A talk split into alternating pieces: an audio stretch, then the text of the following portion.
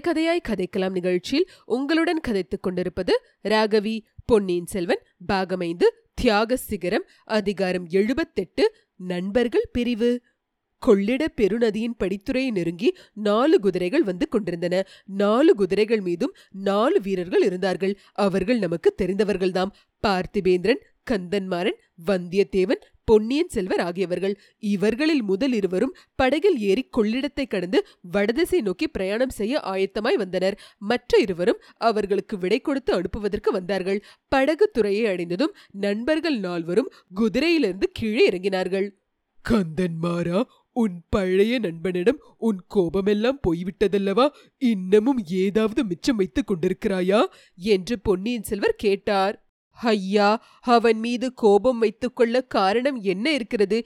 என் அறிவீனத்தை நினைத்து நினைத்து பச்சாதாபப்படுவதற்குத்தான் நிறைய காரணம் இருக்கிறது. நான் அவனுக்கு இழைத்த தீங்குகளை எல்லாம் மறந்து என்னிடம் பழையபடி சிநேகமாய் இருக்க முன்வந்தானே அந்த பெருந்தன்மைக்கு இணையே கிடையாது. என் சகோதரியை நதி வெள்ளத்தில் முழுகி சாகாமல் காப்பாற்றினானே அதற்கு நான் இந்த ஜென்மத்திலேயே நன்றி கடன் செலுத்த முடியுமா? என் புத்தி எதனால் அப்படி கெட்டு போயிற்று என்பதை நினைத்து பார்த்தால் எனக்கே வியப்பாய் இருக்கிறது. முதலில் உத்தேசித்தபடி மணிமேகலை இவனுக்கு மனம் செய்து வைக்காமற் போனேனே. அப்படி செய்திருந்தால் இன்றைக்கு அவள் இவ்வாறு பிச்சியாய் போயிருக்க மாட்டாள் அல்லவா என்றான் கந்தன்மாறன். அது ஏன் அப்படி சொல்லுகிறாய்? நதி வெள்ளத்தில் விழுந்த அதிர்ச்சியினால் சிறிது நினைவு தவறு ஏற்பட்டிருக்கிறது. சில நாள் போனால் சரியாகி விடாதா? என்றார் இளவரசர். சாதாரண நினைவு தவறுதலாக தோன்றவில்லை. மற்ற எல்லாரையும் அவளுக்கு ஞாபகம் இருக்கிறது. எல்லா விஷயங்களும் நினைவில் இருக்கின்றன. என்னையும் வந்தியத்தேவனையும் மட்டும் அவளுக்கு அடையாளம் தெரியவில்லை. என்னிடம் அவள் வைத்திருந்த அன்பு எத்தகையது என்பதை எண்ணும்போது என் நெஞ்சு வெடித்து விடும் போல் இருக்கிறது. ஐயோ என் அருமை அண்ணனை என்னுடைய கையினாலேயே கொன்றுவிட்டேன் என்று அவள் ஓலமிடும் குரல் என் காதிலேயே இருந்து கொண்டிருக்கிறது. அது ஏன் அப்படி அவள் ஓலமிட வேண்டும்? நீதான் உயிரோடு இருந்து வருகிறாயே. நான் உயிரோடு தான் இருக்கிறேன். இறந்து போயிருந்தால் எவ்வளவோ நன்றாக இருந்திருக்கும். ஆமையா வந்தியத்தேவனை நான் கொன்று விட்டதாகவும் அதற்காக என்னை அவள் கொன்று விட்டதாகவும் அவள் உறுதி கொண்டிருக்கிறாள். ஒரு சமயம் என்னை நினைத்து புலம்புகிறாள். இன்னொரு சமயம் என் சிநேகிதனை நினைத்து கொண்டு ஆற்று வெள்ளம் திரும்பி வருமா? இறந்து போனவர்களை கொண்டு தருமா என்று புலம்புகிறாள். எவ்வளவுதான் சொன்னாலும் என்னை அவளுடைய அண்ணன் என்று ஒப்புக்கொள்வதில்லை. வந்தியத்தேவனையும் அடையாளம் தெரிந்து கொள்ள முடியவில்லை. நீ யார் வள்ளத்து இளவரசரை நீ பார்த்ததுண்டா என்று இவனிடமே கேட்கிறாள். அப்படியா என்று பொன்னியின் செல்வர் திரும்பி பார்த்தபோது வந்தியத்தேவன் கண்களில் கண்ணீர் ததும்புவதைக் கண்டார். அடடா இப்போது வந்தியத்தேவர் வல்லத்து இளவரசர் அல்லர் வல்லத்து அரசராகவே ஆகிவிட்டார் என்று தெரிந்தால் அவளுக்கு எவ்வளவு மகிழ்ச்சி ஏற்படும்? அதற்கு கொடுத்து வைக்காமலே போய்விட்டதே என்றான் பார்த்திபேந்திரன். இதை கேட்ட கந்தன்மாறன் முகத்தில் வியப்பு குறியுடன் பொன்னியின் செல்வரை நோக்கினான். ஆமப்பா உன் நண்பனுக்கு வாடகம் பாடி நாட்டை திரும்பிக் கொடுத்து வல்லத்து அரசனாக்கி விடுவதென்று சக்கரவர்த்தி தீர்மானித்திருக்கிறார். அம்மாதிரியே உனக்கும் வாடகம் பாடிக்கு அருகில் வைதும்பராயர்கள் ஆண்ட பகுதியை தனி ராஜ்யமாக்கி அளிக்க எண்ணியிருக்கிறார். இனி நீங்கள் இருவரும் அக்கம் பக்கத்திலே இருந்து வாழ வேண்டியவர்கள் எப்பொழுதும் உங்கள் சிநேகத்துக்கு பங்கம் நேராதபடி நடந்து கொள்ள வேண்டும் என்றார் பொன்னியின் செல்வர். சக்கரவர்த்தியின் கருணைக்கு எல்லையே இல்லை போலிருக்கிறது. அப்படியானால் நான் மறுபடியும் கடம்பூருக்கே போக வேண்டியதில்லை அல்லவா? என்று கந்தன்மாறன் சிறிது உற்சாகத்துடன் கேட்டான். வேண்டியதில்லை. அங்கே உங்களுடைய பழைய அரண்மனைதான் அநேகமாக இருந்து போய்விட்டதே. மறுபடியும் அவ்விடத்துக்கு நீங்கள் போனால் பழைய ஞாபகங்கள் வந்து கொண்டே இருக்கும். பாலாற்றின் தென்கரையில் புதிய அரண்மனை கட்டிக்கொள்ளுங்கள் உன் சகோதரிக்கு உடம்பு சௌகரியமானதும் அங்கே வந்து அவளும் இருக்கலாம். கோமகனே இனி மணிமேகலை எங்களுடன் வந்து இருப்பாள் என்று நான் கருதவில்லை. தங்கள் பாட்டியார் செம்பியன் மாதேவியார் அவளை தம்முடன் ஸ்தல யாத்திரைக்கு அழைத்து போவதாக சொல்லியிருக்கிறார். மணிமேகலைக்கும் பெரிய பிராட்டியை ரொம்பவும் பிடித்து போயிருக்கிறது. இன்றைக்கு கூட பெரிய பிராட்டி திருவையாற்றுக்கு என் சகோதரியை அழைத்து போயிருக்கிறார். ஆமாம் பெரிய கோஷ்டியாகத்தான் போயிருக்கிறார்கள். புது மனம் புரிந்து கொண்ட என் சித்தப்பாவும் சிற்றன்னையும் கூட போயிருக்கிறார்கள். இந்த வேடிக்கையை கேளுங்கள். சமுத்திரகுமாரியை இனிமேல் என் சிற்றன்னையாக நான் கருதி வர வேண்டும்.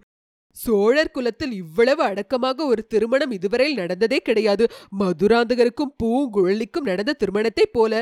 என்றான் பார்த்திபேந்திரன். என்னுடைய மகுடாபிஷேகம் கூட அவ்வளவு அடக்கமாகத்தான் நடக்கப் போகிறது என்றார் அருள்மொழி. அது ஒரு நாளும் நடவாத காரியம். என்றான் வந்தியத்தேவன். பொன்னியின் செல்வர் திடுக்கிட்டது போல் நடிப்புடன் எது நடவாது என்று கூறினாய்? என்னுடைய பட்டாபிஷேகமா? என்றார் வந்தியத்தேவன் சிறிது வெக்கத்துடன் இல்லை ஐயா அடக்கமாக நடப்பது இயலாத காரியம் என்றேன். இப்போதே மக்கள் தங்கள் மகுடாபிஷேகத்தை பற்றி விசாரிக்கவும் பேசவும் ஆரம்பித்து விட்டார்கள். என்றான். கோமகனே தங்களுடைய முடிசூட்டு விழாவுக்கு நாங்கள் இருக்க வேண்டாமா? இந்த சமயம் பார்த்து எங்களை வடதிசைக்கு அனுப்புகிறீர்களே. தை மாதம் பிறந்ததும் பட்டாபிஷேகத்துக்கு நாள் குறிக்கப்படும் என்று தஞ்சையில் பேசிக் கொண்டிருக்கிறார்களே. வந்தியத்தேவன் கொடுத்து வைத்தவன். அதிர்ஷ்டசாலி! என்றான் கந்தன்மாறன். அப்படியெல்லாம் ஒன்றுமில்லை. வந்தியத்தேவனையும் நான் சீக்கிரத்தில் ஈழத்துக்கு அனுப்பப் போகிறேன். நண்பர்களே ஒன்று நிச்சயமாக நம்புங்கள். என் அருமை நண்பர்களாகிய நீங்கள் இல்லாமல் என் மகுடாபிஷேகம் நடைபெறாது என்று பொன்னியின் செல்வர் திடமாக கூறினார். மிக்க நன்றி ஐயா. மகுடாபிஷேகத்துக்கு நாள் குறிப்பிட்டவுடனே குதிரை ஆட்களிடம் ஓலை கொடுத்து அனுப்புங்கள். உடனே வந்து விடுகிறோம் என்றான் கந்தன்மாறன். நண்பா அதை பற்றி என்ன கவலை? நீங்கள் வராமல் நான் பட்டாபிஷேகம் செய்து கொள்ள மாட்டேன் என்பதை மறந்து விடாதீர்கள். அரண்மனை மாடங்களிலும் உத்தியான வனங்களிலும் உல்லாச பொழுது போக்குவதற்காக நான் முடிசூட்டிக் கொள்ளப் போவதில்லை. நண்பர்களே ஈழ நாடு சென்றதிலிருந்து நான் கண்டு வரும் கற்பனை கனவுகளை உங்களிடம் முன்னமே சொல்லியிருக்கிறேன். இன்னும் ஒருமுறை சொல்லுகிறேன். கேளுங்கள் என் பாட்டனாரின் தந்தையான பராந்தக சக்கரவர்த்தியின் காலத்தில் சோழ சாம்ராஜ்யம் அடைந்திருந்த மகோனதத்தை காலத்தை காட்டிலும் நம்முடைய காலத்தில் அதிக மேன்மையை அடைய வேண்டும். நாலாபுரத்திலும் ராஜ்யத்தை விஸ்தரிக்க வேண்டும். வடக்கே கங்கை நதிக்கரை வரைக்கும் கிழக்கே கடல் கடந்த ஸ்ரீ விஜயராஜ்யம் வரைக்கும் சோழ நாட்டு படைகள் சென்று புலிக்கொடியை நட வேண்டும். மேற்கே மலைநாட்டையும் அப்பால் கடலில் உள்ள லட்சத்தீவுகளையும் கைப்பற்றி நமது படைகளை அங்கே நிலைத்திருக்க செய்ய வேண்டும். மலைநாட்டில் சேர அரசன் ஒருவன் எங்கிருந்தோ கிளம்பியிருக்கிறான். பாண்டி நாட்டிலும் யாராவது ஒரு பாண்டியன் திடீரென்று கிளம்புவான்.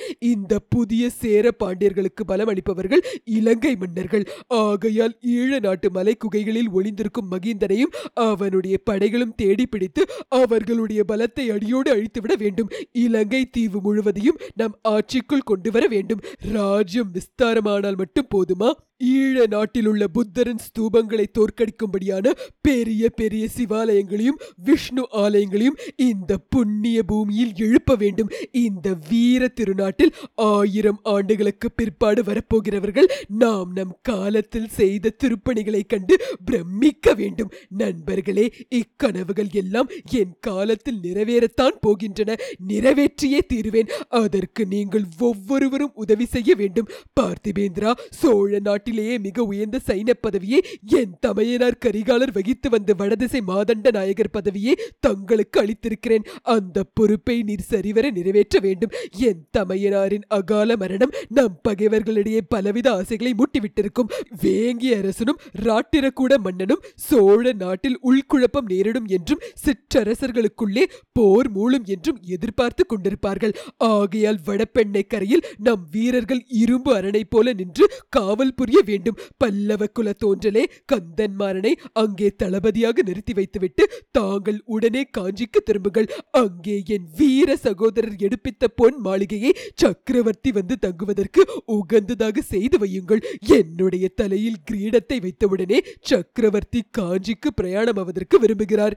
இதை கேட்டு கந்தன்மாறன் கண்களில் நீர் ததும்பியது.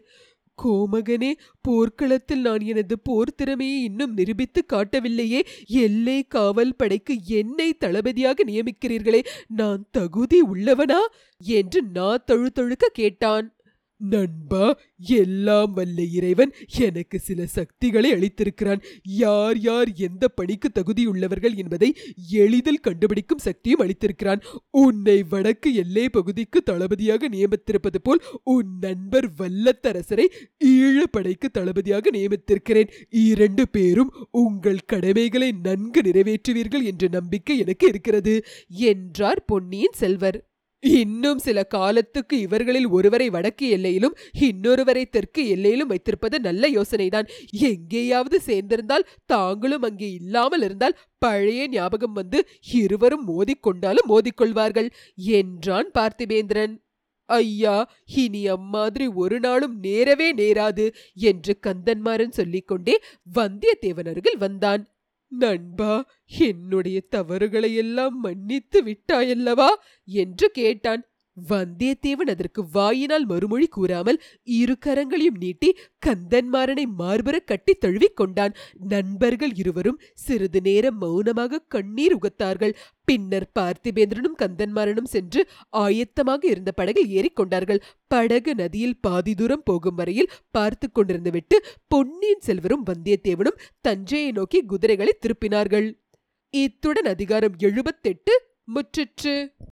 கேட்டோ கதைக்கலாம் நிகழ்ச்சியை கேட்டு ஆதரிக்கும் அன்பர்கள் எங்களை முகநூலிலும் இன்ஸ்டாகிராமிலும் பின்தொடருமாறும் கேட்டுக்கொள்கிறோம். மேலும் உங்களது உற்றார் உறவினர்களுக்கும் கேட்டோ கதைக்கலாம் அலைவரிசை தெரியப்படுத்தும்படி கேட்டுக்கொள்கிறோம்.